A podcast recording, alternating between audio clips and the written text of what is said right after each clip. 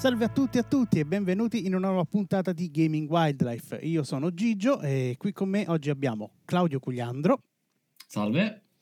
E il buon Sharif che dopo tanto tempo è tornato sui nostri schermi e siamo molto contenti. Ciao Sha.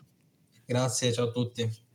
E, e, ci incontriamo come di consueto a fine mese o a inizio mese, insomma, perché siamo già al primo giugno adesso che registriamo, quindi ci incontriamo per il consueto recappone del mese, un mese di maggio 2022 che mh, mm, ha detto qualcosetta in termini di giochi, ma è stato per lo più non so voi, cioè io non ho giocato molta roba nuova, anzi ho spulciato molto il backlog, sono onesto.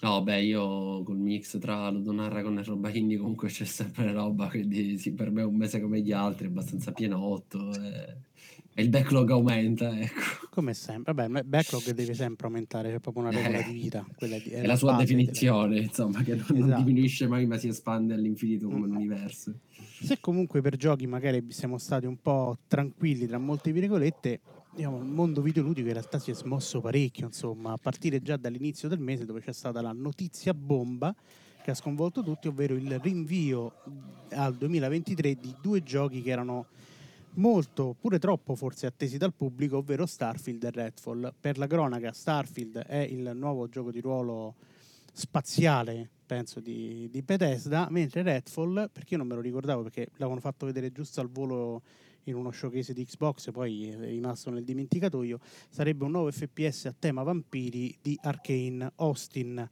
che è importante Arkane Austin, giusto se non ricordo male, cioè la divisione quella principale, quella seria, insomma.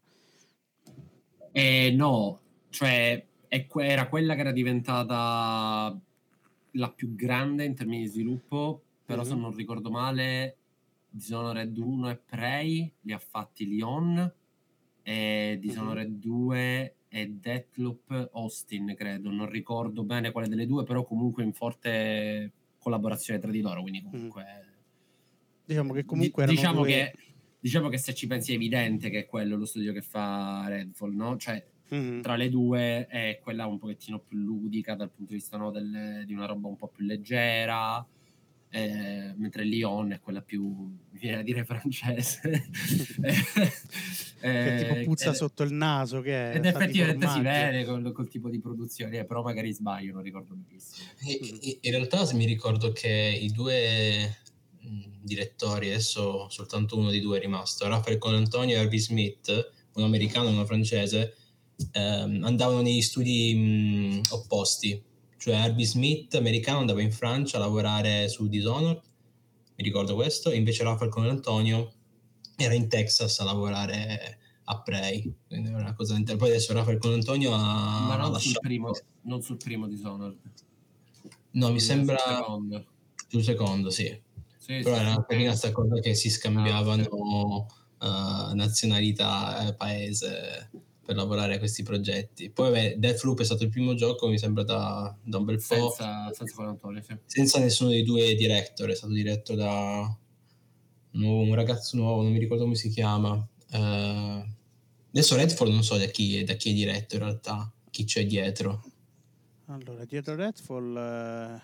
Uh, si può scoprire al volo. Viene, indicato, viene indicato Harvey Smith come director. Sì?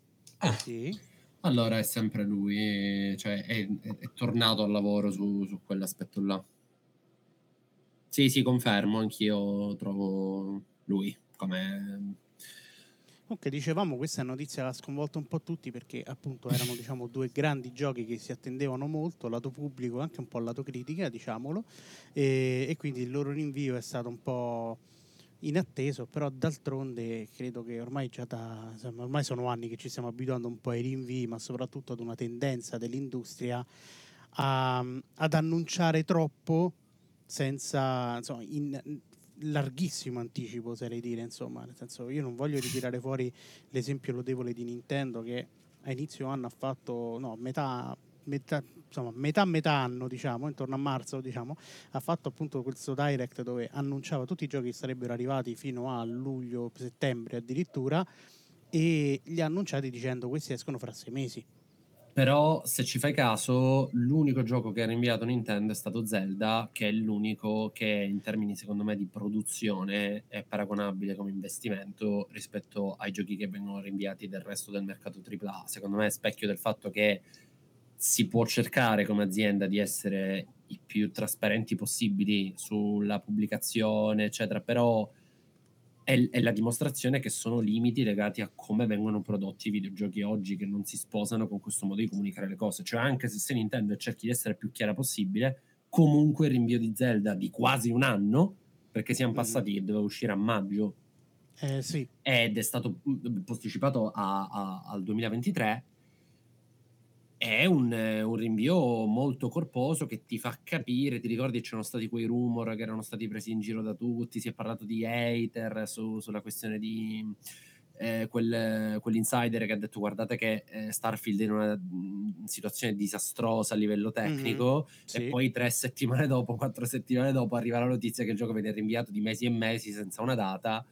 ehm, per, per, per sistemarlo. Io eh, non so chi è che lo aspettava con assoluta trepidazione, però voglio dire, in questo periodo storico, col Covid, con l'abitudine che abbiamo ai rinvii, io lo do per scontato. Io continuo a dire che secondo me, per esempio, God of War quest'anno non verrà, non verrà pubblicato. Eh, Addirittura? Lo lanci così proprio? Stavo per, per dire War, per me God of War quest'anno non esce. Io invece eh... lo vedo bene God of War, per, per esempio banalmente perché essendo un gioco cross-gen dovrebbe aver avuto meno problemi di sviluppo rispetto ad altri titoli. Allora, è vero, sì, però eh, probabilmente domani rispetto a quando stiamo registrando, e quindi da pochi giorni quando avete, per chi, per chi sta sentendo la puntata, c'è il, lo state of play, però a quanto pare è uno state of play dedicato integralmente alle terze parti. Uh-huh. Eh, io non so quindi quando avranno intenzione, però generalmente per le abitudini di Sony mi sembra anche un po' tardi per l'inizio di una campagna mediatica abbastanza aggressiva. Perché ora per giugno, luglio, agosto con la Gamescom di mezzo non ti conviene puntare troppo su un certo tipo di comunicazione e settembre mi pare troppo tardi per un gioco che ancora oggi non ha una data. Però eh, io rimarrei comunque scettico e ti dico anche il perché, chiedo scusa, ma eh, so visto che sono stati annunciati i giochi del Plus di questo uh-huh. mese, che, del, di giugno, che tra l'altro vedrà anche il debutto del nuovo Plus, di cui magari dopo parleremo un attimo di nuovo. Uh-huh. Tra i giochi disponibili per il Plus c'è proprio il primo God of War. God of... Sì, sì. Il che quindi mi fa pensare che ci sia anche poi dietro la famosa manovra di marketing che hanno già fatto con Horizon, ovvero hanno messo Horizon diciamo, sul Plus qualche mese prima dell'uscita in modo tale che penso ti possa dare anche un boost ai preordini immagino. Guarda, no, non ti dico che sono certo che non uscirà, non è come con, con Cyberpunk o con Starfield, però mi sento di dire che io personalmente penso che il gioco o non uscirà o se verrà pubblicato ci saranno problemi con la versione PS4, mm. perché ricordiamoci che è cross-gen. Uh, poi Horizon non, so. non ha avuto problemi alla fine. Horizon, Horizon non ha avuto problemi, però Horizon infatti è stato rinviato. Horizon era stato annunciato con una finestra di lancio e poi è stato rinviato. Eh, sarebbe un caso abbastanza, eh, penso, raro, devo dire, God of War, se non subisse... God of War mi pare sia stato già rinviato una volta, eh, non so se, se, se, avverrà di nuovo, però insomma è che io lo ipotizzo, anche perché, ripeto, il Covid, ehm, tutto quello che c'è stato in mezzo, eh, le questioni che hanno colpito Sony recentemente, anche la scelta di investire su eh, proprietà intellettuali differenti, non lo so, però per, tornando a Starfield e a Redfall mi sembra, mi sembra solo scontato che avvengano queste cose. Eh, non capisco sinceramente gran parte delle critiche legate, cioè io una delle cose in cui speravo nella questione Game Pass era che ci si riuscisse un attimino a, disco- a, a, a distaccarsi dalla mm. questione che dobbiamo aspettare the next big thing, che de- de- diamo i mesi videoludici, eh, Elden Ring, Horizon, Ghost of Tsushima, eh, cioè come se in mezzo non ci fosse altro.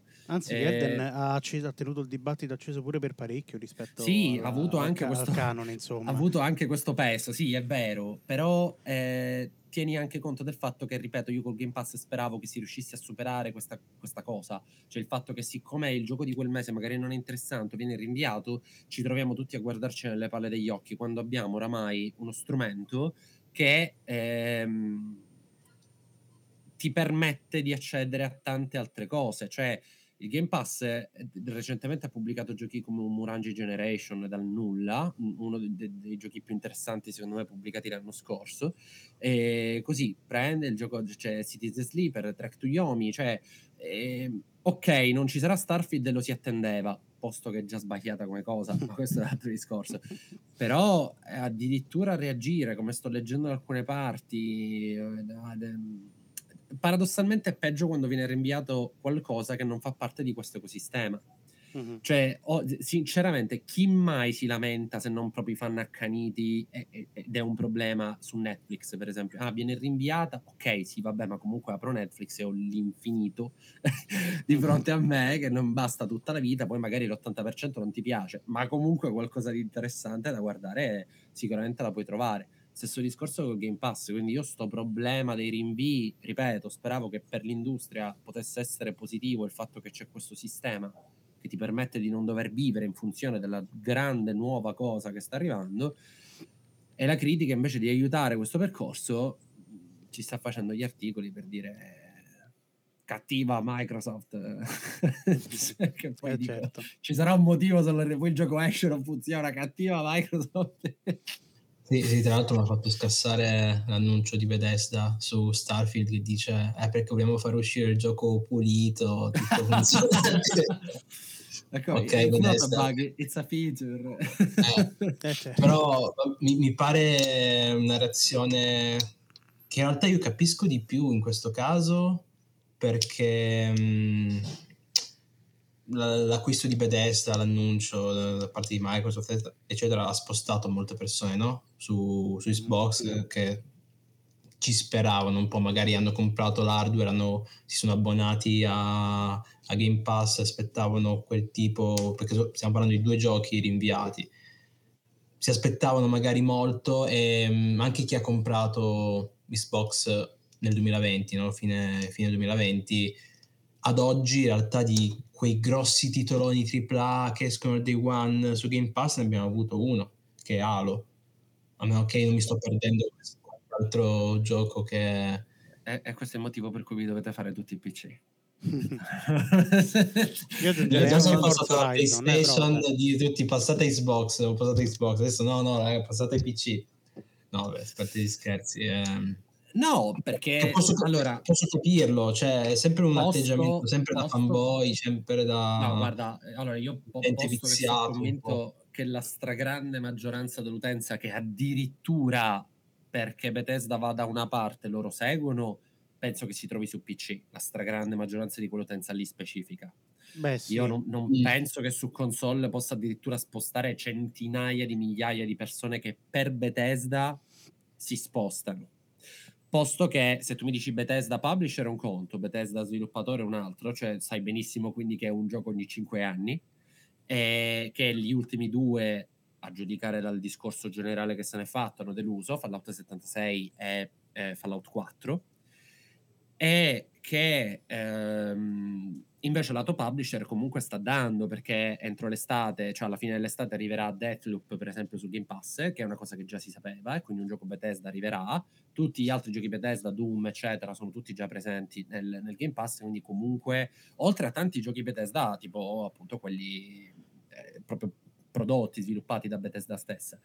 Io non penso sia così impattante, posto che secondo me dal punto di vista comunicativo invece hai ragione, cioè se coltivi l'utenza sulla base della guerra, io ho, tu non c'hai, io compro questi 300 studi, quindi vieni da me, poi è chiaro che l'utente che si è sentito dire Xbox è meglio perché io ho gli studi, poi giustamente dice vabbè ma mi avevi detto che nel 2022 arrivava Starfield, non arriva e quindi sei stronzo. E purtroppo in questo senso ha ragione, poi per me è poco sano mh, comprare un hardware perché c'è il gioco, perché stai dicendo a te stesso che già sai com'è, che è una cosa eh, che, che, significa avere un approccio poco sano al consumo delle cose.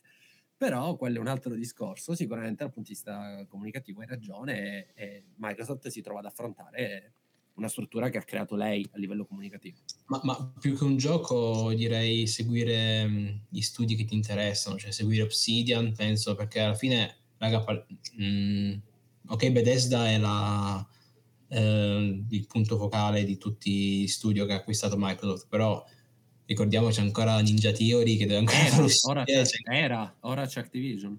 Era. ora c'è anche Activision per un discorso che ancora non, non è stato metabolizzato Sì. Tra l'altro, tra l'altro questo mese dovrebbe arrivare l'approvazione a giugno.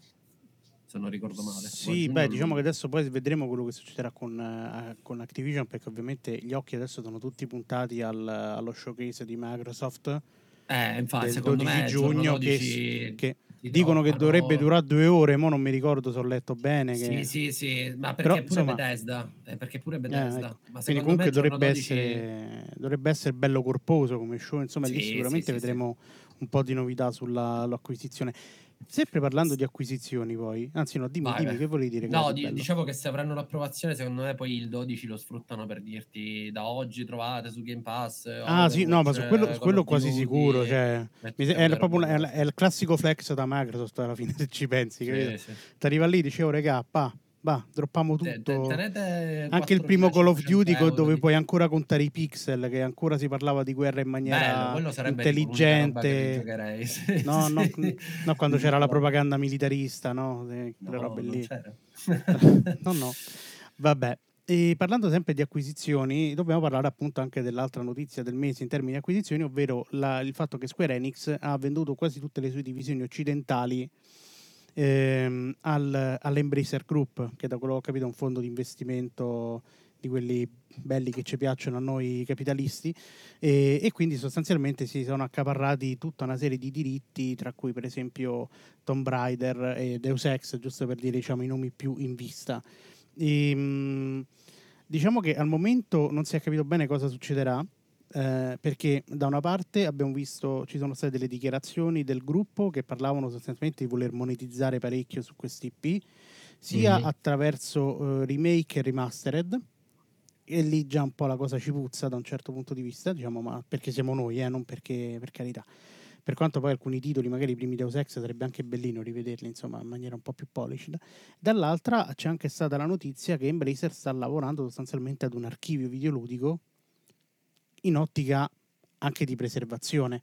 E qui invece a noi ci piace questa cosa, che è molto bellina, Eh, anche se al momento non si è capito se verrà messo tipo a disposizione del pubblico o altro e non sappiamo quindi bene Ti immagini fanno questa grande opera per farsi belli e poi è privata e devi andare fino E alla magari sede fanno, se no fanno l'Embracer Game Pass, eh, così almeno. può, può darsi, può darsi. può E darsi. quindi non so come avete vissuto questa incredibile acquisizione.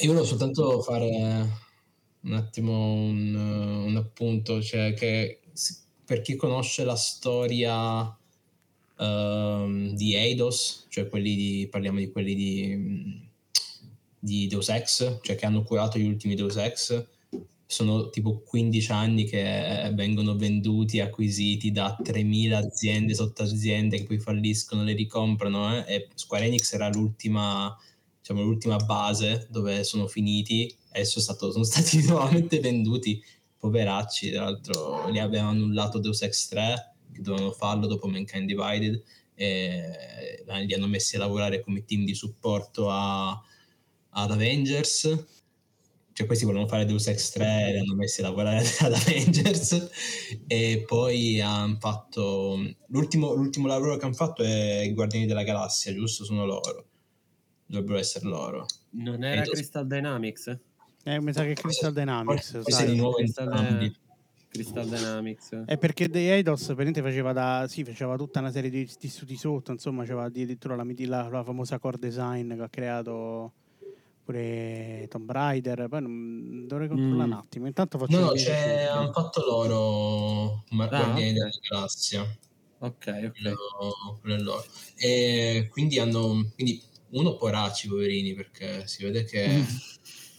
che avevano qualcosa da dire per quanto può- per quanto i, i, i due sex nuovi per me possono avere dei difetti. Avevano qualcosa da dire anche a livello personale autoriale niente cancellato di nuovo venduti al, all'IP eh, predominante. E vedremo cosa, quale sarà il futuro dell'azienda secondo- Secondo me invece è indicativo, riflettendoci, che neanche un'azienda in assoluta ricerca di creazione di, e di acquisizione di proprietà intellettuali forti da un punto di vista gamer, quindi tipo Microsoft, non abbia fatto un investimento di questo tipo decisamente contenuto rispetto a quello che abbiamo visto spendere recentemente, no? Sì, ah, tra l'altro eh, diciamo, diciamolo quanto sì, è costato. Sono, eh, sì, cioè per comprare delle proprietà intellettuali. Eh, vedi, torna sempre la questione della percezione. Voi lo sapete, lo dico sempre nelle puntate del podcast, però noi abbiamo una percezione del settore videoludico che è estremamente falsata dalle nostre bolle, sia social che di consumo informative. Perché allora, per la cronaca la vendita è stata di circa a 300 milioni. 300 milioni, sì, ma non solo, attenzione, per Tomb Raider e Deus Ex, ma per tutto il blocco di proprietà intellettuali di quasi tutti gli studi occidentali di possesso di Square Enix. Quindi eh, non solo Eidos, ma anche Crystal Dynamics. Ripeto, a pensarci... If, eh, già solo eh, Tiff eh, Legend of, eh, Legacy, Legacy of, Kane, eh, Deus Ex, eh, Tomb Raider, eh, cioè già solo questi sono dei brand che se si parla col giocatore, no, eh, si pensa che sia chissà che grandissimo, no? il brand, l'opera di Warren Spector che ha creato il GDR moderno, lo stealth, il primo vero stealth, Thief, eccetera 300 milioni, mentre per comprare Candy Crash, perché sostanzialmente è stato per comprare Candy Crash, se ne sono andati svariati miliardi. Ma non è soltanto è... Crash, anche lo stesso Gearbox, che è comprato sempre da, da Embracer. Sì, un, un miliardo e tre, mi pare. Un miliardo e tre, cioè un miliardo in più. Sì, ma lì perché è il discorso di Bungie. Bungie, la gente è convinta che, che Sony l'abbia comprata perché c'è Destiny. Non Bungie, Gearbox, dico. No, sì, ti faccio anche l'esempio di Bungie. Cioè, Bungie okay. non è stata comprata perché c'ha Destiny. Bungie è stata comprata perché ha una serie di strutture e competenze per fare gioco online con microtransazioni e strutture di quel tipo là. Noi sì. ci, ci, facciamo la testa da due anni a discutere. Il Game Pass è sostenibile, il modello Sony è sostenibile. Poi vai a vedere il 79 e il 71, non mi ricordo. C'è un talk della GDC sul Game Pass pubblicato la settimana scorsa o due settimane fa, che fa vedere che il 71 e il 79% degli introiti dell'intera industria videoludica sono basati su microtransazioni eh, o transazioni economiche basate su servizi interni. Quindi hai presente, cioè compro il DLC, compro la skin e quel tipo di robe là. Mm questa è la realtà, non sì. il Game Pass o il modello Sony è problematico. La Tra realtà è questa qui. Tra l'altro Vai. interrompo perché sono uscite delle slide di alcune presentazioni della Sony, insomma, agli investitori, che effettivamente testimoniano come eh, gli add-on digitali ormai sono più della metà dei guadagni che tira fuori Sony. Eh, addirittura... Con, cioè, con, con l'unico settore diciamo, che è cresciuto poi successivamente sono le vendite di, di, software digitale sostanzialmente, che ormai è molto più alto rispetto al fisico. E, e poi soprattutto in questa slide che stiamo vedendo, che non, non, non, so se vi potrò condividere, ma non credo, comunque in ogni caso il modello di investimenti di PlayStation 5 come business model prevede nel, fin al, al, al 2025 prevede di arrivare ad un 55% dell'offerta Sony in live service.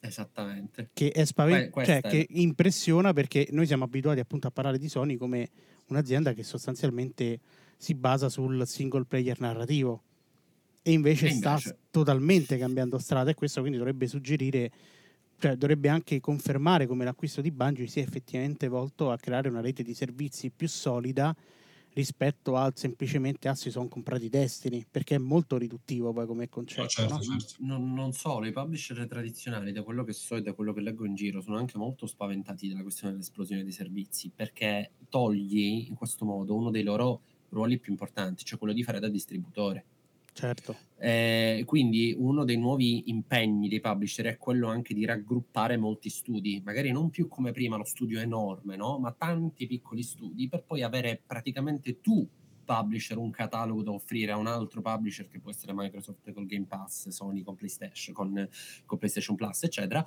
per integrare tutto. Quindi anche lì, cioè, eh, è una questione di questa roba della ah, il rinvio di Starfield farà crollare il servizio. Cioè, ma, ma, di che stiamo parlando? Ma, ma chi gliene fotte? A, a, noi quattro gatti che ci facciamo le bizze sui social. Eh, c'è il mondo videoludico, l'industria videoludica è quella là. Eh, ripeto, ma non per opinione mia, basta guardare chi dopo due secondi che esce fuori dal mondo Sony, Microsoft, eccetera, single player, lo dice subito.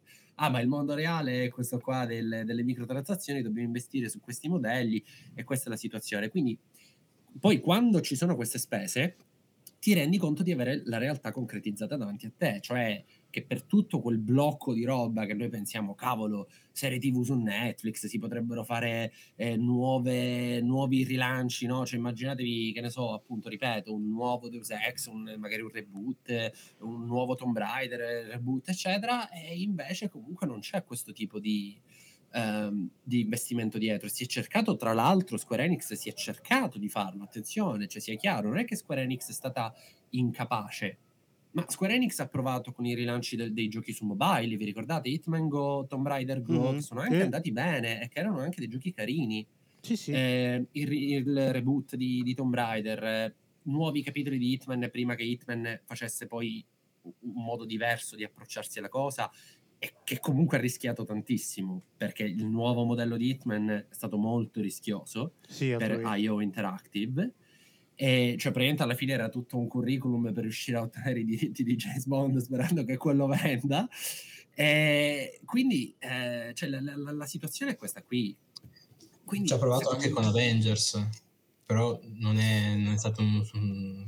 Mm, lì mi sento di dire sinceramente che c'era anche una grande carenza cioè anche volendolo analizzare da un punto di vista produttivo cioè se, se, ti guardi intorno a Avengers il, il, paragone che ti viene da fare non è né Destiny né, neanche The Division ma Anthem cioè una roba mm. che è morta nel giorno in cui viene pubblicata perché sinceramente un po' di sostegno far, far morire una roba con quel, con, quel, con, con quel, brand lì dice tanto perché, mm. perché significa che uno non è un brand che, che penetra molto perché se tu magari tu sei una di quelle miliardi di persone che è andata al cinema a vedere, no, miliardi forse no, non so quanta gente sia andata a vedere i film Marvel, però magari sei una di quelle decine di milioni sicuramente di persone che è andata a vedersi il film della Marvel, ma questo non si traduce per forza in te che ti vai a comprare eh, la, addirittura una console o un hardware per andare mm. a giocare il gioco solo perché ci sono gli Avengers. Magari una cosa simile fatta sul cellulare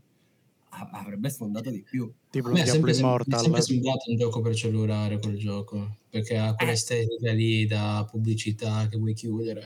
Quando... Sì, un po' sì, sì. Vabbè, teniamo un velo pietoso su, che, che, su è uno dei motivi per cui ha, principalmente ha venduto gli studi anche hanno detto che tutti, tutti, i progetti di tutto quel blocco lì comunque per loro erano stati fallimentari. Alla sì, fine perché... Square Enix ha detto scusa ti posso rivendere a pezzi giochi di 25 anni fa e me li comprate tutti, quindi d'ora in poi farò solo questo. Poi appena finisco Final Fantasy 7 mi rivendo ah, Final Fantasy 8, poi mi rivendo Final Fantasy 9, poi ah, beh, io, sì. 7B, ZX, Remix, HD 47, eh, o come si chiamano i Kingdom Hearts. no, basta, basta, basta, Hearts, basta. Parliamo a questo punto di cose più divertenti come... No, non è vero, sto scherzando. Eh, come FIFA. l'aborto. Nel, no, da FIFA... Da, No, eh, parliamo purtroppo di, di aborto perché eh, insomma al momento la situazione è principalmente negli Stati Uniti, eh, perché non ci concentriamo poi in Italia dove si potrebbero dire parecchie di cose, ma il punto è che al momento negli Stati Uniti eh, c'è molto clamore attorno all'aborto poiché eh, è in atto diciamo, una revisione di una storica sentenza eh, il famoso il caso Roe vs. Wade, che eh, nel caso in cui fu, venisse ribaltata diciamo, la sentenza originale, eh, verrebbero meno tutta una serie di tutele attualmente esistenti negli Stati Uniti circa l'aborto e quindi si arriverebbe quasi ad una vera e propria criminalizzazione come avveniva sostanzialmente diversi anni fa e questa cosa ovviamente ha scatenato un grosso dibattito pubblico eh, nel quale poi non sono scampati videogiochi sostanzialmente. Eh, questo perché eh, Bungie, che abbiamo già citato, ehm, ha reagito in maniera molto plateale a, a, questa notizia, sostenendo che sostanzialmente avrebbe protetto chiunque nello studio al riguardo eh, per questo tipo di necessità e sostanzialmente eh, si schierava contro eh, la decisione di rivedere questa sentenza. Eh, il cui esito ancora non, non, non, si sa, però considerando che gran parte della Corte Suprema è sostanzialmente di stampo conservatore, il rischio che si possa ribaltare la situazione è concreto. E, e poi sono emerse tutta una serie di dichiarazioni più o meno eh, interne, ad esempio quella di Sony, dove il CEO Jim Ryan diceva di parlare poco della situazione, possibilmente, perché generalmente non è bello parlare di politica in ufficio, anche se qui si parlerebbe di diritti umani per quanto mi riguarda, sì. ma vabbè. Se e in generale questo... c'è stata, Vai. adesso lo finisco, finisco il discorso, sì, sì. E, ehm, c'è stata comunque diciamo, una certa mh, attenzione nei confronti del silenzio che ha avuto l'industria su questi temi, il che è naturale perché eh, nel momento in cui siamo in un, un, un'industria che si interessa comunque a diverse tematiche sociali, vedi quello che è successo per esempio con il Black Lives Matter, oppure come succederà adesso che stiamo entrando in giugno, quindi nel mese del Pride, dove sostanzialmente ci divertiamo tutti a cambiare la nostra iconcina mettendo la bandiera arcobaleno, il fatto di parlare di queste tematiche e poi rimanere in silenzio sull'aborto ovviamente ha, ha dato, insomma, ha, si è fatto notare, ecco, detto molto banalmente. E quindi siamo in una situazione dove eh, qualcuno giustamente chiede all'industria di parlare, di schierarsi su questo fronte possibilmente, anche solo avere un'opinione che insomma ormai ci, accontent- ci si accontenta quasi di poco, insomma. Basterebbe già avere un'opinione per accontentare molti, insomma da una parte o dall'altra della barricata. Anche sull'ultimo mass shooting c'è stato. Beh, sì, su quello adesso vedremo perché sicuramente i videogiochi verranno accusati, ma ecco, eh, abbiamo però, però, voglio dire, abbiamo pure visto il presidente Biden che ha detto chi, chi, potrà mai fermare questa diffusione delle armi? E poi giustamente c'era un tweet sotto che diceva guardi, a naso lei è il presidente degli Stati Uniti, quindi mm. se non lo fa lei non si sa chi dovrebbe farlo. Eh, questo tralasciando Trump che come al solito dice che no, dovrebbe armare gli insegnanti. Discorso, eh. Era il discorso del silenzio in America che anche cioè, mi sarei aspettato magari perché mi, eh, è apparso quel video dell'allenatore di basket magari avete visto anche voi sì che, sì, sì, che ha detto non voglio parlare partita, di basket. non voglio parlare di basket ha iniziato a parlare della situazione delle armi in America. è fenomenale tra l'altro. Immagina, immagina poi gli, studio, gli studi videogiochi che non so, Treyarch con Infinity Ward di Call of Duty che dice raga, le armi eccetera eccetera. Eh, eh, eh No, ma guarda, il, il tra l'altro là lo sport, le, le, figure soprattutto del basket, che è uno degli sport più sociali che ci siano negli Stati Uniti, spesso mm. sono attive da questo punto di vista. Uh, mentre appunto l'industria dell'intrattenimento, dato che è anche il loro compito, purtroppo è anche coerente, cioè non, io non, non, non, mi sorprendo, non mi sorprende, non, non sono neanche deluso perché insomma alla fine sono tutte realtà che cercano costantemente di dire che loro non vogliono dire niente, vogliono solo farci divertire. E quindi ci sta anche che è arrivato a un certo punto, nei momenti in cui c'è magari qualcosa da dire, loro ti ricordino che loro non vogliono dire niente, vogliono solo divertirsi. Eh, mi è piaciuta molto la risposta di Bungie che ha cercato di far capire a della gente che gli scriveva ah limitatevi a fare l'industria dei videogiochi e pensate a fare i videogiochi. E quello gli ha risposto ma guarda che noi abbiamo un sacco di donne, di padri, di persone nel, nel nostro cioè se loro hanno dei problemi di salute legati all'aborto, dei problemi sociali o delle scelte personali che impattano su di loro, impattano anche il gioco, quindi cerca di capire che non avere accesso a strutture mediche e a certi diritti è una cosa che impatta molto sullo sviluppo del videogioco, che è una cosa, a mio parere, dovrebbe essere banale, però purtroppo come società non siamo riusciti a creare un ecosistema che faccia capire questa banalità, che se la persona che lavora sta bene, il prodotto che ne viene fuori forse ne viene fuori meglio. E, però è anche un po' la, la, prova che insomma anni e anni di retorica sul tenete fuori la politica, anche quando si tratta di principi base di umanità, ha avuto effetto perché adesso sembra che queste cose siano effettivamente scindibili, no? Cioè c'è la politica, delle cose che sono da tizi che parlano su, sulla televisione, a me non è che impattano, non, non mi impattano e non impattano la persona che sta di fronte a me. Quando invece iniziano a impattare qualcuno, magari con... Cioè, cazzo ragazzi, l'aborto è una cosa... C'è un tema ed è una, una questione assolutamente centrale nella vita di chiunque, Io mi sento anche un po' in difficoltà perché comunque siamo tre maschi etero che parliamo di aborto, quindi non saremmo neanche granché titolati da un certo anche, punto di vista. Ci tengo a precisarlo. Lorena materialmente, anche se voleva partecipare, non può perché... No, la, la vedrete a Catania forse, tanto, Catania, ma tanto è già esatto. tornata a Roma, già che sentite il podcast è già a Roma, mi dispiace. Ah, forse sì, sì, forse sì. Eh sì, sì, sì. sì. Eh, però, eh, voglio dire, mh, mi sembra veramente una questione che è un po' lo specchio di tutta la... la- no, cioè quindi il eh, green, pink o quel che è washing eh, fatto dalle aziende su temi che comunque sono efficaci dal punto di vista comunicativo e dal punto di vista mediatico. Appena c'è qualcosa che invece è un attimino un filo più complesso, semplicemente non ne parliamo, non prendiamo Mhm. posizione, così non rischiamo. E poi a, a me dispiace che eh, vengano fuori poi queste contraddizioni, a maggior ragione perché poi ognuna di queste aziende sono talmente grandi che hanno ognuna a livello nazionale una sua strategia. E purtroppo io non ci posso fare niente, ho pensato alla questione quella del, del placeholder in Italia, è un pochettino... ehm, cioè dispiace no? pensare Mhm. che la, la parte italiana ha cercato di comunicare questa cosa del- delle donne che hanno bisogno di più statue, che sono state rimosse nella storia da, da una certa importanza, eccetera, e poi non prendere una posizione netta nei confronti del diritto di gestire il proprio corpo come si vuole. Ehm, Certo. Quindi sono purtroppo cose che poi quando sei...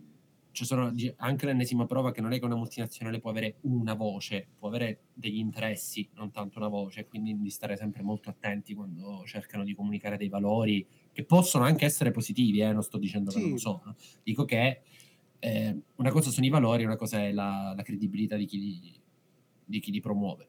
Sì, perché purtroppo abbiamo sempre questo problema poi anche del, di- che, che spesso e volentieri poi si scade anche nel tokenismo, insomma, e questo è un po' il problema sostanzialmente, eh, perché poi è quello che uno magari pensa nel momento in cui vedi che ti schieri per tutta una serie di battaglie, poi però quando ci sono delle altre battaglie che pensi che ti potrebbero togliere sostanzialmente pubblico e vendite, eh, ci va un po' più con i, con i piedi di piombo e quindi ecco... mh, Visto che, dovremmo, sì, visto che poi ne dovremmo parlare, non so se Sharif vuole aggiungere qualcosa a questo discorso. Sì, sì, um, Vai, vai. Allora vai. cioè, più, più cinica faccio il parry della situazione, cioè eh, del ehm, Black Lives Matter, cioè l'evento di George Floyd, ehm, tutto quello che ne è derivato è stato talmente impattante che tutti i brand, no- al di fuori anche del discorso videoludico, hanno fatto post a riguardo che sia mettere l'icona nera oppure condannare la violenza, il razzismo, eccetera, eccetera,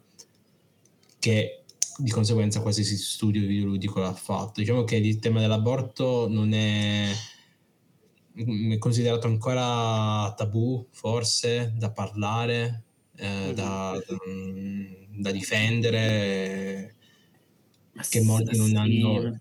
Mi è venuto in mente anche l'anno scorso, era l'anno scorso quando c'è stato l'attacco di Israele, forte attacco di Israele che ha scosso un po' del- dell'opinione pubblica eh, in, in Palestina, dove hanno fatto per esempio l'Humble Bundle ha fatto per, per aiutare Ah, i... ok, Sì. sì, sì, sì, l'anno scorso. E là molti studi in realtà indipendenti o medi, sicuramente nessuno grande, a meno che non mi, mi sfugga qualcuno, si è schierato e là io mi ricordo, leggevo i commenti di indignazione perché comunque sai il discorso, ah state finanziando Hamas, state facendo così, state eccetera eccetera. Quindi uno magari forse ci va anche coi piedi molto di piombo, poi adesso io non so a livello culturale l'America come, come affronta l'aborto in... Ma guarda, lì si entra in un campo che ovviamente è decisamente complesso, come spesso accade, come per esempio anche vale per la Russia in questo periodo. Eh, spesso Esatto. tendiamo a guardare agli Stati Uniti come un unico blocco, quando invece, come hanno dimostrato le elezioni, per esempio, cioè se tu vai a guardare quasi tutte le città grosse votano tutte democratico, ma- mentre l'entroterra ha spesso, è, è spesso a trazione repubblicana. Stesso discorso in Russia, se vai nelle città grandi, molta gente ti dice che è contro Putin, eccetera, se vai magari nelle campagne, nelle zone più rurali, interne, eccetera, invece sono più a favore. E poi Eh, negli quindi- Stati Uniti c'è anche il discorso che hanno sostanzialmente un doppio governo, cioè nel senso che al di là del fatto che c'è la presidenza Sì. degli Stati Uniti c'è comunque una legislazione federale, quindi hanno Mhm. insomma delle leggi che comunque c'è da Pena Stato a Stato Cioè, Sì, paradossalmente, non lo so, in Texas c'è una legge che impedisce ad una persona di avere più di sei vibratori. Per dire, in altri Sì, sì, stati ma ne puoi avere più anche- di sei, però, cioè, capito? C'è proprio delle differenze proprio specifiche. No, mo perché Sì, mi è sì, ma- venuto in mente questo e che mi ha fatto molto ridere, ovviamente. Però, No, ma, ma- ma già solo pensare alla pena di morte, no? Cioè tu Sì. teoricamente sei lo stesso paese, però in un punto di quel paese c'è la pena di morte, in un punto di quel paese non c'è. Già questa è una cosa che, che, Sì. cioè, che a livello è, è immensa, cazzo. Quindi, Anche tasse, eh, cose. Sì, sì, Sì, sì, sì. quindi voglio dire, eh, il punto è che ovviamente loro si fanno i loro conti, sanno bene quanto un tema è più o meno delicato, quanto gli conviene.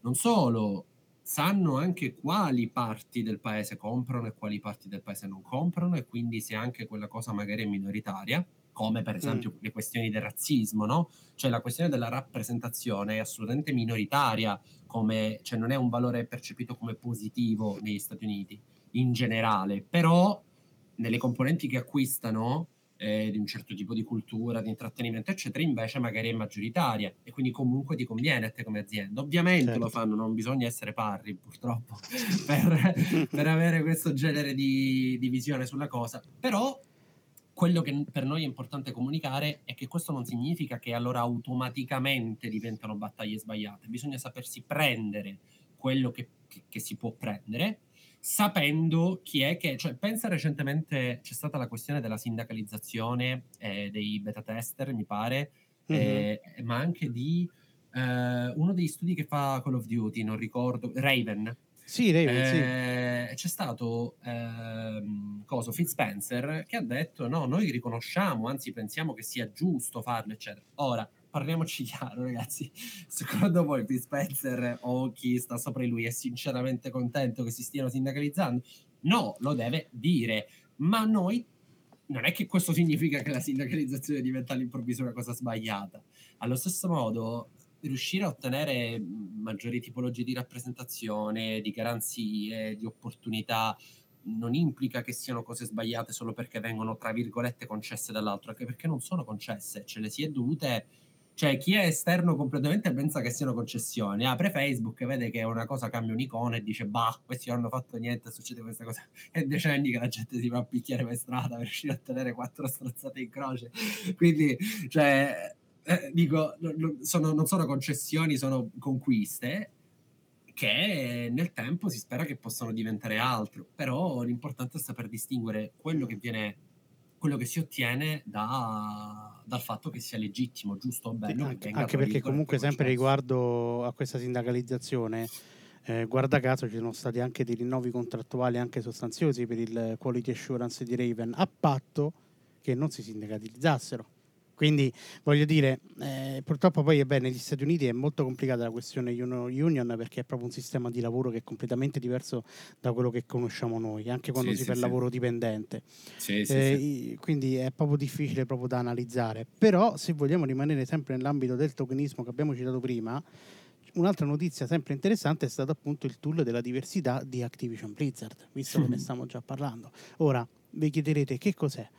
Sì, parliamo di questo Diversity Space Tool, che è un software sviluppato tra l'altro insieme al MIT, che sostanzialmente ha un algoritmo che calcola quanto è, eh, diciamo, più o meno diversificata la, il i- come sono diversificati diciamo, i personaggi di un videogioco, quindi sostanzialmente sempre per genere, sesso, razza, religione, eccetera. E ovviamente questa cosa ha, ha lasciato interdetti perché visto che fino a questo momento parlavamo appunto di battaglie sociali e tutto quanto, scoprire che per esempio Overwatch, mi dispiace Claudio, è stato un- un- sostanzialmente utilizzato per sperimentare questo algoritmo e quindi proporre personaggi sempre più diversificati al fine di accontentare più target mh, di mercato sostanzialmente eh, ecco, riduce appunto tutte queste varie battaglie ad un, ad un nulla di fatto Poi Blizzard sostanzialmente. Un algoritmo. ne ha smentito, ne ha smentito l'utilizzo per, ehm, per Overwatch, eh, posto che insomma lo dice Activision, quindi vabbè.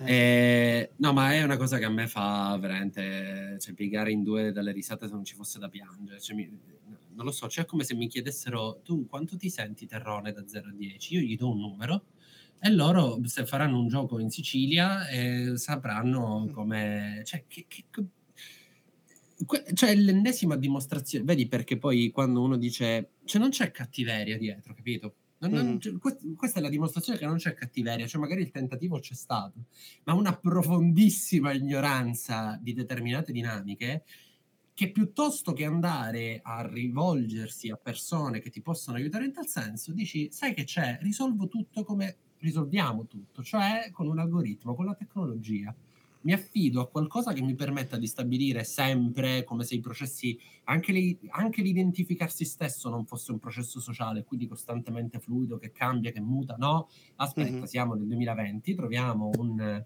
un algoritmo, così noi da adesso in poi abbiamo sempre un tool che ci permette di fare la perfetta inclusività, tutto tranne che effettivamente andare poi a far lavorare gente effettivamente è, è di, di, minoranze, di percentuali appunto che hanno bisogno non solo di maggiore rappresentazione, diciamo, nei media, ma negli uffici, dei posti di un certo tipo, eccetera. Mm. È una roba che è, è, è, più drammatico forse che, che, che, che, sia l'ennesima volta che abbiamo la dimostrazione che, chi ha il potere cerca di risolvere le cose creando un tool, creando eh, un nuovo strumento tecnologico che all'improvviso ci permette di... È come quelli che al cambiamento climatico dicono aspetta che ora mi invento la, la macchina che non...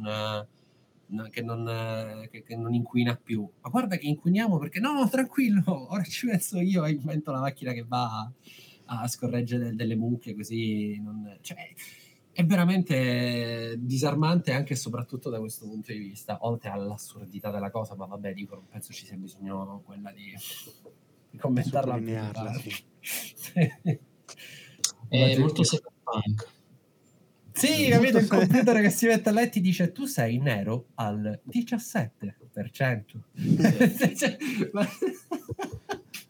Poi c'era il livello di, di eh, se sei o meno abile e c'era un coefficiente, quindi tu sei abile al 2,7%.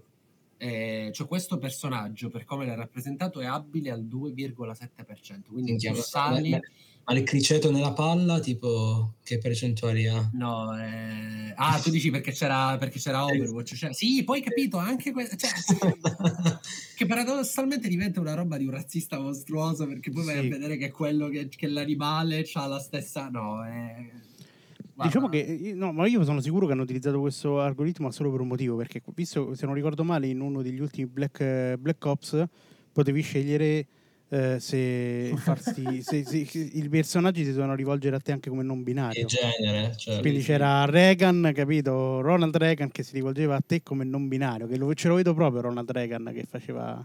Sì, cioè, rispettava il genere. Scendere tutto, cioè... Mm-hmm più, più a quest- scendere elementi proprio storici, culturali di quello che stai facendo, da poi il, l'algoritmo, dal, dalla funzione, dal, dal tool, cioè non capire che non è soltanto una questione ok, facendo un tipo di rappresentazione così, XXYZ, oppure sto dando l'opzione di fare ehm, di dare i pronomi al, al, giocatore è una questione anche di in che contesto lo metti, cioè non puoi farlo fare a Reagan, cioè proprio non, non stai capendo niente di quello che stai facendo. No, cioè, ma, ma, non solo, cioè anche una questione di di, di, cercare di trovare, ripeto, le risposte a livello tecnologico a una cosa che deve essere squisitamente umana. Sì. E, cioè, è come sì. la questione di Facebook, no? Ah, c'è, il problema della... anche, cioè... Sì, sì, c'è, c'è, il problema della polarizzazione. Ci sono gli algoritmi che polarizzano. La risposta di una persona umana sarebbe: vabbè, dai, allora facciamo che voi non potete fare oltre un tot di profitto e si abbassa questa polarizzazione per riuscire a sponsorizzare costantemente nuovi contenuti. La loro risposta è no, aspetta, investiamo ancora di più nell'intelligenza artificiale, così l'intelligenza artificiale è ancora più intelligente e riusciamo a proporti le cose senza che tu ti debba polarizzare. Senza riuscirci perché al momento non ci sono ancora riuscite nel mentre ci polarizziamo. Però c'è sempre la promessa che adesso questa fantomatica intelligenza artificiale che risolverà tutto sta per arrivare. E, e quindi cioè, sì, è una storia che ha veramente del cyberpunk, questa del, dell'algoritmo. Quindi come... passeremo a condannare la, la, dittatura del politicamente corretto e cominceremo a parlare dell'algoritmo del politicamente corretto sostanzialmente. Io, io, già lo faccio, io già, io, già lo fa, già lo faccio, il, già, già, lo faccio perché per me è sempre stata una questione di, di, di economically correct e, e, e, quindi sì, di cose che non sono dovute a sensibilità solo di una parte, ma di un modo proprio di vivere i social che è obbligatoriamente finalizzato a creare queste tribù. E uso tribù e non gruppi per un motivo, che sono tribali gli atteggiamenti. Tra l'altro i guai per Activision non sono finiti perché, o meglio, perché altro per il CEO, il celeberrimo Bobby Kotick, che insomma è stato eh, recentemente denunciato dallo Stato di New York perché si sta indagando sostanzialmente sulla, sull'acquisizione insomma, che c'è stata da parte di Microsoft, perché per molti azionisti eh, stata, diciamo, la, la, la, società è stata sottovalutata a livello di vendita perché secondo molti, e non mi, non mi stupisce neanche troppo come ragionamento, Bobby Kotick sta più pensando a come salvarsi le chiappette rispetto diciamo, a sostanzialmente vendere la mm. società nel, nel, migliore dei modi, insomma, cercando di procurarsi diciamo, una, una, buona uscita bella pesante e sostanzialmente sparire dai radar dopo tutti i tantissimi scandali sessuali e non che sono avvenuti all'interno dell'azienda, insomma. Eh, più che altro lo dico perché Kotick per giustificare questa cosa ha detto che all'epoca eh, era impegnato a garantire il posto di lavoro più accogliente e inclusivo del settore, cosa che era impegnatissimo. Ecco. Diciamo, che una, tra, diciamo, che tra una, Bill Cosby suite e l'altra la cosa suona leggermente dissonante, insomma. E quindi non, so, non ho trovato altre informazioni al riguardo, diciamo, quindi credo che non so se si sta ancora valutando se procedere o meno, però insomma.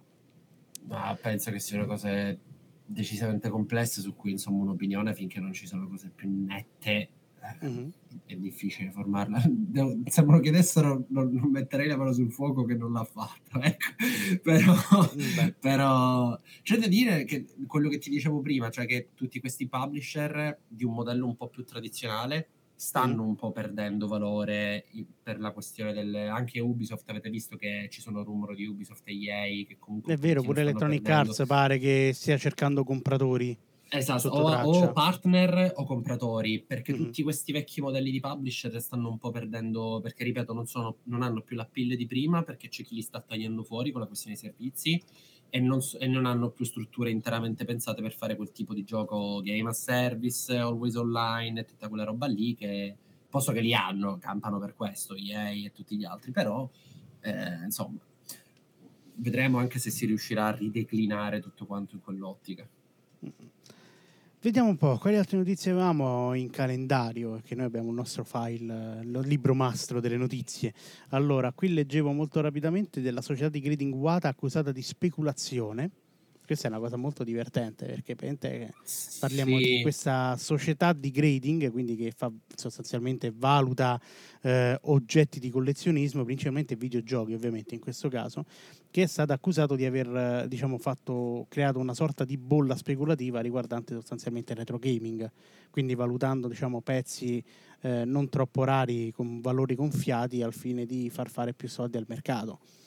E beh, diciamo che ultimamente il collezionismo effettivamente sta andando un po' fuori di mano. Insomma, abbiamo già visto quello che è successo durante la pandemia con i Pokémon, dove mm-hmm. eh, si sono cominciate a vedere dei, delle quotazioni totalmente senza senso nel mercato e questo non so neanche quanto poi piaccia oggettivamente ai collezionisti, nel senso che, diciamo che tendenzialmente il vero collezionista colleziona, ecco, quindi diciamo mette da parte e si tiene le cose per sé, non è che va a fare poi chissà no, quali... No. Quelli che, Qu- quelli qualcosa che c'è. vogliono rivendere però da quello che so della mia grande esperienza che è basata su quelli del banco dei pegni di, di History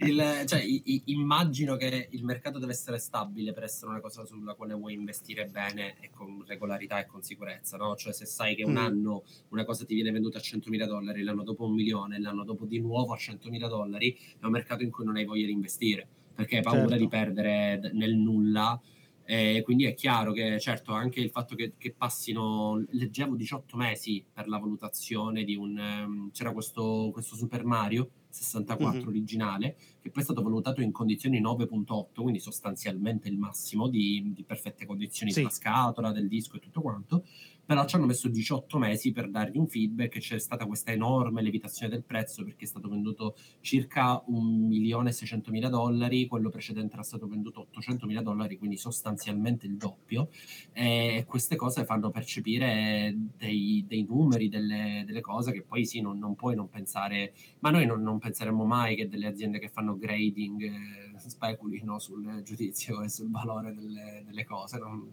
un pensiero che Beh, nessuno no, di noi potrebbe, no, mai, potrebbe mai formulare. Quindi, insomma, vedremo, vedremo se ci saranno. Perché se non sbaglio c'è stata una class action, no? Quindi ci sarà sì. adesso un. Eh... Vedremo, vedremo. Eh, perché ci sono milioni dietro, quindi mi sa che la class action ha, ha un suo senso, ecco. Eh, sì. E... Poi abbiamo appunto FIFA che non sarà più FIFA, ma io l'ho trovato, l'ho aggiunta così per dare colore, perché comunque insomma è sempre un brand che praticamente non, cioè non si sa neanche se non esisterà più, nel senso sicuramente cambieranno nome. E FIFA ok. Si chiamerà sì. EA Sport EA sì, Sport, FC, sì, che mi sembra pure abbastanza banale. Sì, come il vecchio, eh, ma secondo me per evocare il più facilmente possibile alla gente la, la, la traduzione equivalente, capito? Sono curioso certo. più che altro adesso di vedere FIFA a chi si rivolgerà? Cioè, per ora ci saranno tutti messi là che fanno così e ti e dicono ti prego, ti prego, scegli me per, per, fare, per, fare nuovo, per fare il nuovo FIFA. Tra l'altro c'era quel nuovo studio di sviluppo che stava cercando di fare un videogioco, sponsorizzato da Lukaku, Cristiano Ronaldo, quindi aveva un suo numero di persone dietro Chissà mm-hmm. se non, magari adesso ci provano e ri, fanno il rebranding e, e, sarà quello il nuovo FIFA. Però so, sono curioso veramente da un punto di vista eh, di, sapere chi, chi, sceglieranno. Però c'è eh, da dire una cosa: è la prima volta. È la prima volta nella storia, forse, dove EA tra le due è la parte più eh, è la parte buona, diciamo, della questione nel senso che loro fanno le loro strozzate, ma dall'altro c'è, c'è, gente che sta organizzando un mondiale letteralmente sui corpi della gente. quindi, quindi, al momento EA tra le due è la parte, la parte buona. A me, a me, piace pensare che l'Italia non si è qualificata proprio per evitare di averci a che fare qualcosa. Sì, sicuramente. Gigi è, è, un mio, è un mio pensiero così, retropensiero, insomma, complottato. Sì, sì, c'era, guarda, c'era proprio Bonucci negli spogliatoi che parlava con Varella e si dicevano no ragazzi noi non ci dobbiamo qualificare perché tra l'altro non, è una delle... Ah, cazzo, se ci pensi l'Italia era tipo una delle uniche nazioni che neanche si inginocchiava nel periodo di Europa. Sì, tra l'altro, sì. Vabbè. Quindi figurati... figurati che gli frega di qualche operaio morto negli Emirati, nella terra del Rinascimento per passare a per, no, eh, se, se, vogliamo parlare sempre di regimi autoritari, tra virgolette, l'unica notizia che mi piacerebbe effettivamente parlare è il discorso della Cina che eh, ha vietato sostanzialmente le donazioni agli streamer da parte dei minorenni e la visione degli streaming oltre le 22, sempre per i minorenni. Sulla quale poi tra l'altro io e Claudio abbiamo un attimo parlottato insomma nel nostro canale Telegram, giusto perché diciamo che abbiamo non è che abbiamo due visioni distanti in realtà, è che io personalmente mi piacerebbe, cioè, trovo, vorrei che ci fosse un po' più di educazione al digitale, forse perché vedo quello che succede in Italia, quindi magari non mi rendo conto che in Cina le cose sono leggermente più complicate, effettivamente, visto che parliamo una popolazione leggermente superiore a quella italiana, però d'altronde io vedendo l'analfabetismo digitale che c'è in Italia, magari eh, non mi pongo il problema che in Cina sono un po' di persone in più. Però ecco, mi piacerebbe vedere che ci fosse un'educazione nel cercare di utilizzare internet, tutti questi strumenti in maniera più consapevole, insomma, però... Eh, so. Sì, però eh, la devi associare a qualcosa, no? Cioè, tu quando guidi hai sia la necessità di, di prendere la patente, quindi studiare, superare un esame, eccetera, sia dei, dei, divieti e dei limiti che servono a ricordarti se per caso in quel momento non te lo ricordi o non sai bene leggere la strada, eccetera, che ci sono delle regole che devi rispettare per il bene di tutti.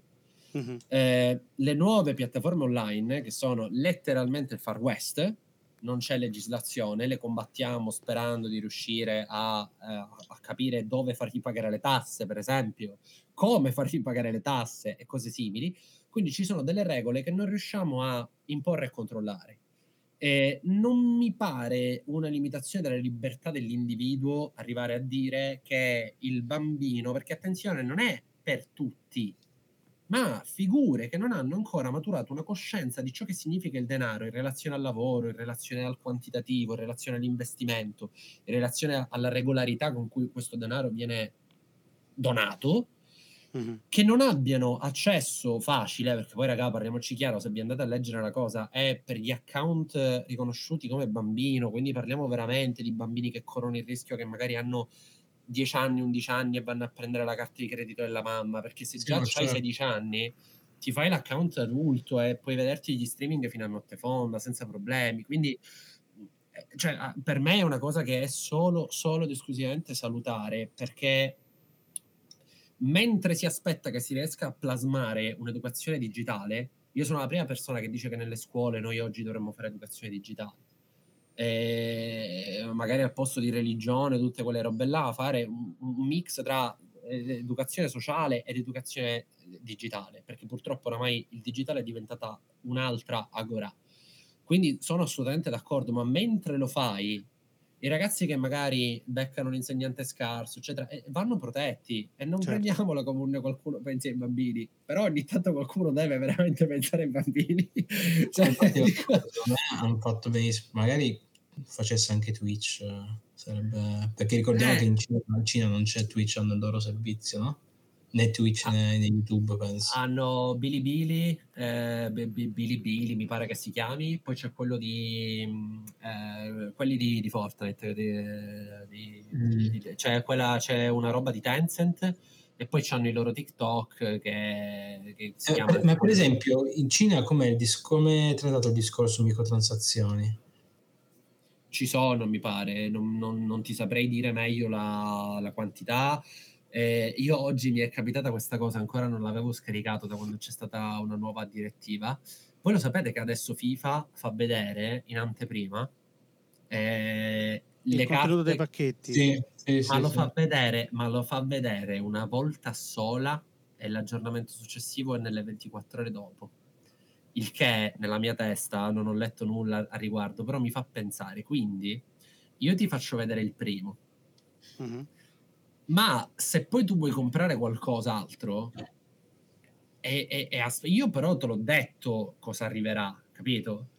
Cioè, è un modo di girare intorno al fatto che io sono obbligato a farti vedere quello che avrai all'interno della carta. Non so se, non, non, sì, non sì. se, se, mi spiego. Certo. Cioè, c- ci sono tutta questa serie di dinamiche, di dinamiche qua che materialmente non sono a, a, al momento legiferabili da un certo punto di vista.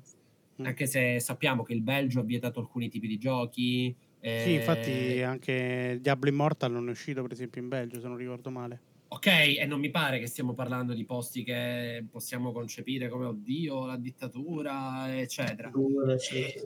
No, no, certo, sono, sono diciamo, una soluzione drastica molto simile a questa qui tra l'altro della Cina, insomma, cioè, nel senso chiudono direttamente tutto per evitare eh, problematiche diciamo sì, più grosse. Esatto, eh, so, esatto. Sì. Eh, perché no, cioè, io probabilmente sono idealista, capito? Quindi io spero che se le cose no, ma, ma, il tuo percorso, ma il tuo percorso è giustissimo, cioè bisogna portarli avanti insieme.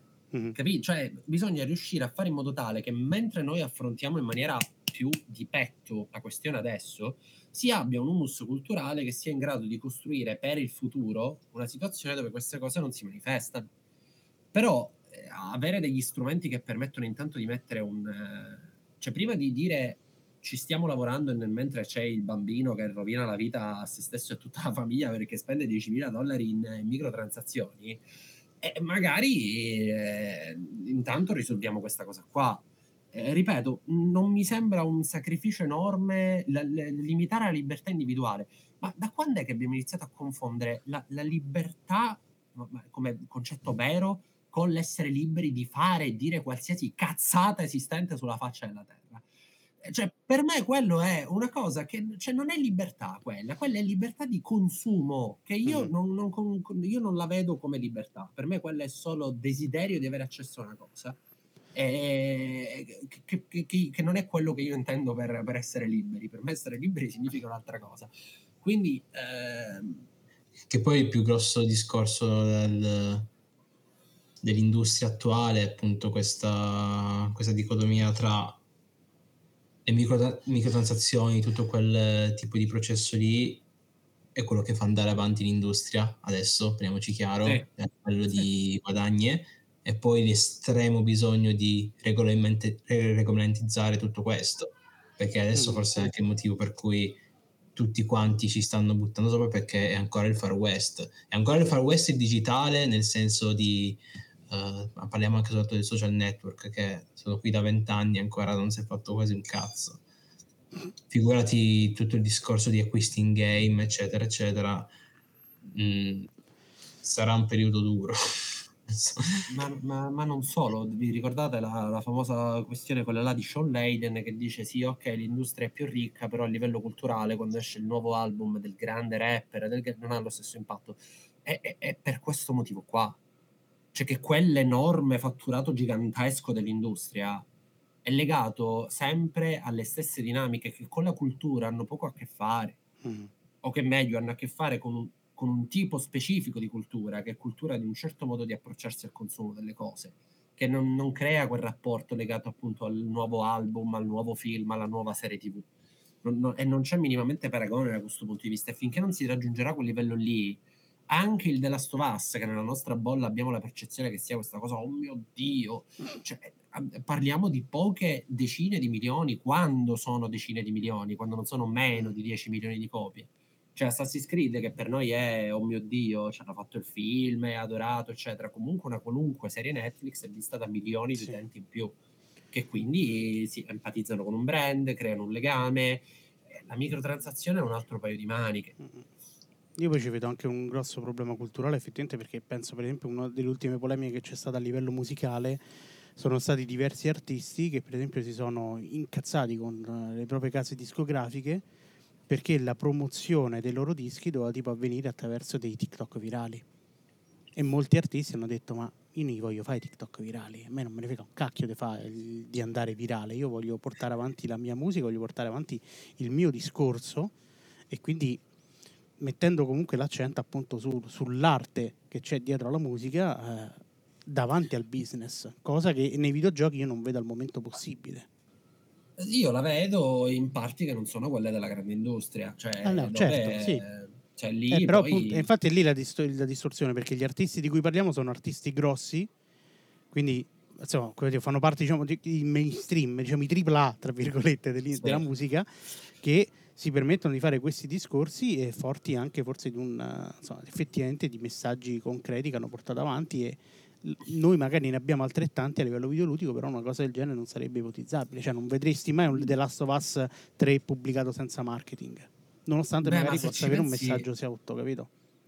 Beh, ma se ci pensi è quello che implicitamente hanno fatto tanti, chiamiamoli autori negli ultimi anni, no? Cioè Kojima, Kellevin, eh, Cliff Blazinski, eh, gente che ha ridotto le dimensioni, quindi richiedendo, mm-hmm. cioè rinunciando ad avere determinate cose per riuscire ad accedere a un modo di fare videogiochi un attimino più incentrato su, determinati, su determinate caratteristiche. Poi quello penso che in generale sia anche perché c'è poco... Eh, eh, intanto il videogioco è un mondo particolare perché comunque una grande fetta mentre tutti i musicisti ti dicono che loro sono artisti, mentre tutti i registi ti dicono che loro sono artisti, nel mondo dei videogiochi c'è una grande fetta che ti dice, tipo, io sono progettista, cioè io non mm. sono un artista, io sto progettando una cosa e quindi a me non interessa che ci sia la mia... cioè se mi dai tante risorse, mi interessa poi che il gioco venga giocato, che il progetto funzioni, non mm-hmm. lo devo fare in questo o in quest'altro modo.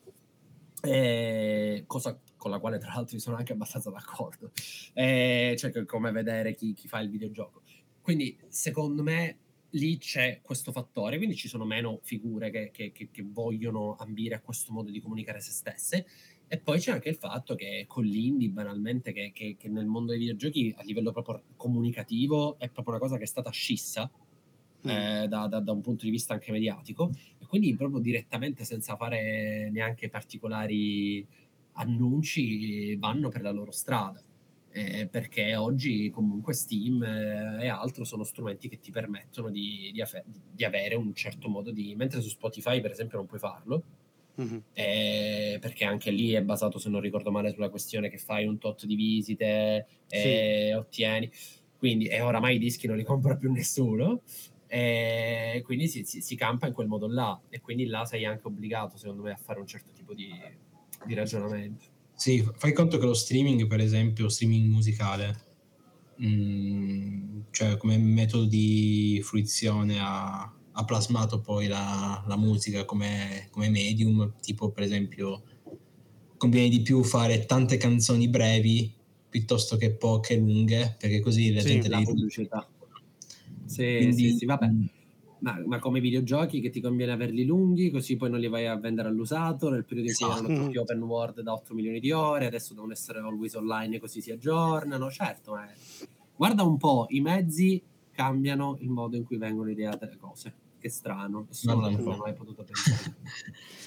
Beh, io direi che con questa riflessione possiamo concludere questa puntata decisamente ricca non ci mettiamo a parlare di quello che succederà a giugno perché avendo appunto la se- cioè quella che una volta sarebbe stata la settimana delle tre ma che ormai non è no, per, quindi sì, avremo tutta una serie di comunicazioni per capire che cosa succederà per i prossimi sei mesi di videogioco Mm? Essere sincero, no. mi manca il dor- non andare a dormire, stare insieme. Guarda, ti dire, da una parte sì, dall'altra, considerando che faccio un lavoro d'ufficio 40 ore a settimana, sono contento di non dover fare le tre davanti a uno schermo. Magari da, da giovane, quando il giorno dopo non c'avevo un cazzo da fare, era più che lecito.